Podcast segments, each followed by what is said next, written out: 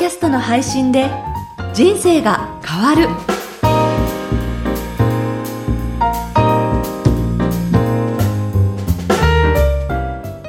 小林まどかです。ポッドキャストの配信で人生が変わる。この番組では自分のポッドキャスト番組を持って配信する人のためにポッドキャストの魅力や具体的な配信方法など毎回一つのテーマに絞ってご紹介しています。株式会社コエラボ代表取締役岡田正宏さんです。岡田さんよろしくお願いいたします。よろしくお願いします。さあ、今回のテーマですが何でしょうか？今回は、ポッドキャストのリスナーについてお話したいと思います。はい。このリスナーについてというのは、具体的にはどういうことですか？はい。ポッドキャストの配信に興味のあるっていう方からえ、よく聞かれるんですけど、ポッドキャストはどれくらいの人が聞いているんですか？とか、どんな方が聞いてるんですか？ということを質問されるんですね。そうですね。配信する立場で考えれば確かにどういう人が聞いていて、果たして人数どのぐらいなのっていうのは本当に知りたいところですもんね。そうですよね。アップルからは公式の発表はないんですけど、ええコイラボでいろいろ調べた結果がありますので、はい今回はそれをお伝えしたいなと思っています。はい。じゃあまず、リスナーの数で言うと、大体その、大まかにどのぐらいの人数聞かれてるんですか？そうですね。リスナーの数なんですけど、だいたい1000万から2000万人ぐらいだと思います。で、こちら、は、はい。えっ、と、日本そうです国内ね。で？日本国内の人数なんですけど、ええ今ですね、スマートフォンの普及率がだいたい7割を超えてるんですね。えで、そのうちに iOS といって、Apple の iPhone とかのバージョンがだいたい7割ぐらい日本人は使ってるんですよえ。はい。で、iPhone には、ポッドキャストアプリって標準に入ってるんですよね。もともと入ってますね。そうですよね。えなので、やっぱり iPhone で聞かれてる方って非常に多くって、はい。で、その方だけでももう6000万人ぐらいの方が iPhone 持ってるんですよ。そうすると、知らなくても、あ、うんこんなアプリあるんだって言って、自然にリーチしちゃう確率っていうのは、この数分あるってことなんですね。そうなんですよね。で、大体私の感覚では1割とか2割ぐらいの方は、ええその中でボタンを押して聞いていただいてる方がいらっしゃるので、ええあとは Android の端末があったりとか、パソコン上で聞いてるっていう方もいらっしゃるので、そこを合わせると大体それぐらいの1000万から2000万人ぐらいの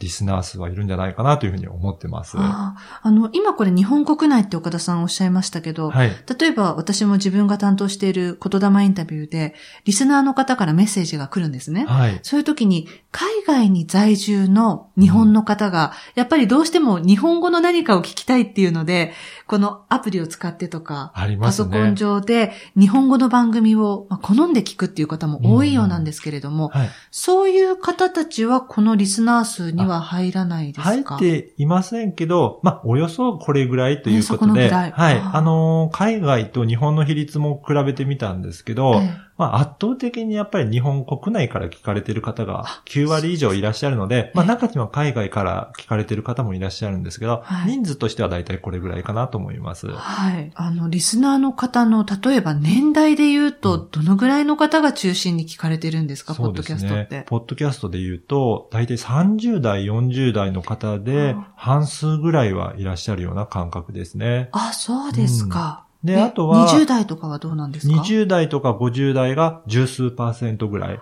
ということへでー、この20代から50代を含めると、圧倒的にこの年代が多いなというふうな感覚でいます。あ、そうなんですね。はい。もっと、こう、ポッドキャストを配信している側で考えると、若い世代の人もっともっと知ってほしいし、もっと聞いてほしいなっていう思いがありますけれどね。はい。あのーポッドキャストの番組のランキングを見ても分かれると思うんですけど、英語の語学学習だったり、ビジネスのカテゴリーだったり、あとはニュース番組ですね。多いですねそういった番組がやっぱりランキングにも入ってますので、そういったビジネスユーザーの方が多いなというのは感覚としてあります。あはい。あとは男女別ですけど、若干男性の方が多いなっていうような印象ですね。へーあ、そうですか。他にも、ポッドキャストと似たサービスとして、ラジコというのがあると思うんですが、このラジコというのは、ラジオ番組が聞ける、そうですね。そういうものですよね。アプリですね、はい。はい。ラジオ番組が聞けるアプリなんですけど、これは公式な発表があって、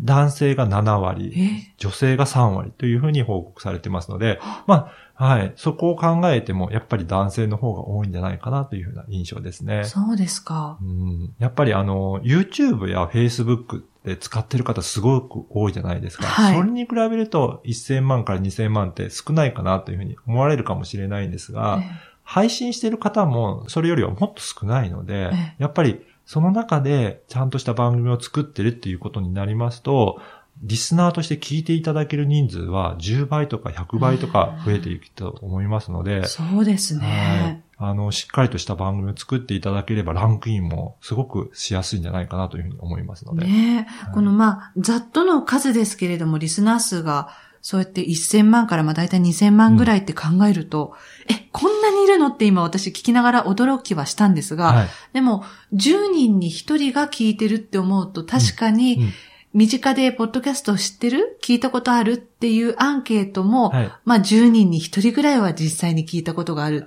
って考えると、あ、まあ、この数字、まんざら、やっぱそのぐらいの数すよね。使われてるんだなっていう感じがはすると、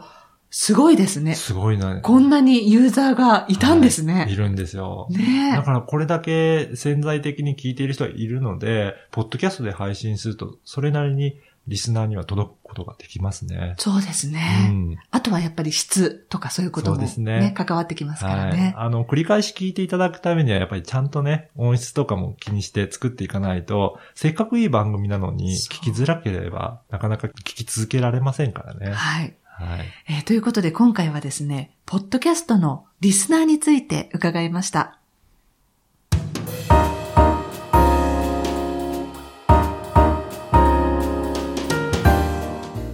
続いてはおすすめのポッドキャストのコーナーです。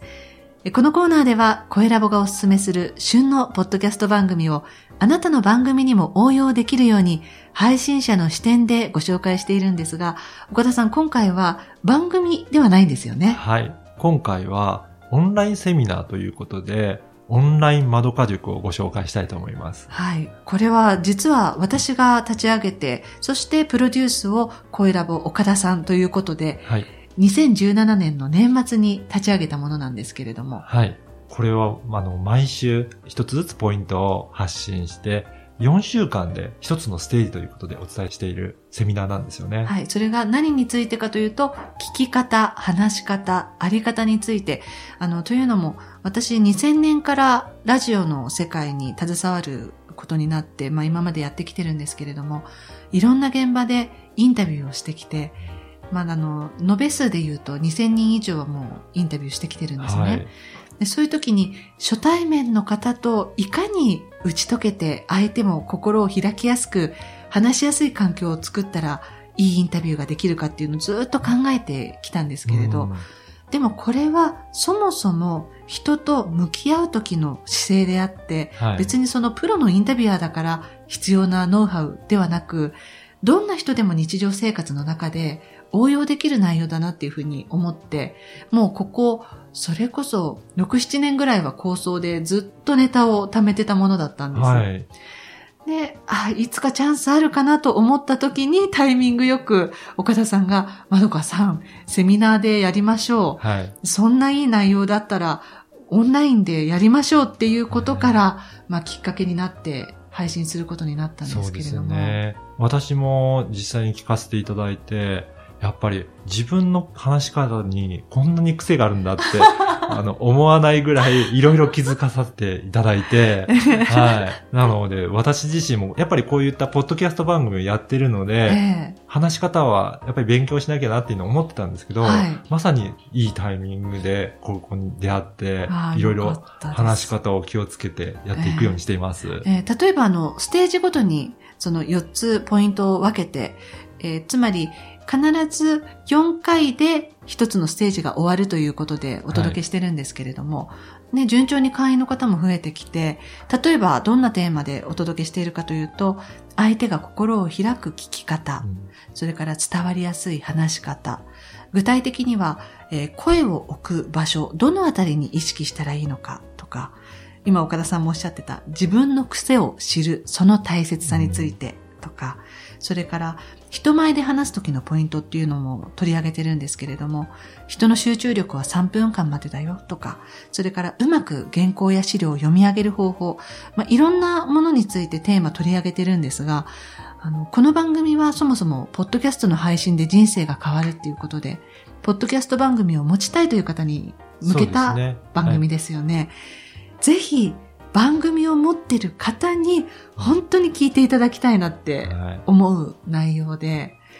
まあ、今までアナウンサーとして経験がなかったり、多分そういう方が大半、ポッドキャストの番組配信してると思うんですけれども、はい、言葉だけで届ける、音声だけで届けるメディアとして、どういうところにある程度意識を持ったら、こんな風に伝わるよっていうのを、まず知るきっかけにしていただきたいなって思います。本当にそうですね。えーどういったことに気をつけて喋らなきゃいけないかっていうのは、やっぱり全くの素人だと本当にわからないので。わからないですよね。はい。それが本当に基本的なことから一つずつ丁寧に、えー、あの、繰り返して事例も含めながら説明していただいているので、すごく参考になるなと思いますね。そうですね。あの、話し方講座とかで調べると割とプロフェッショナルな方に向けたものが多かったりして、そうすると別にそこまでのスキルを学びたいわけではないっていう方もいらっしゃると思うんですが、はい私がこのオンライン窓家塾で伝えてることっていうのは、基本はいかに相手軸に立って相手を感じるかっていうことを重点的にお伝えしてるんですね。うん、で、これまで全く無意識だったものを意識化させて、そうするとこんなに自分の表現力が変わるっていうことも同時にお伝えしていて、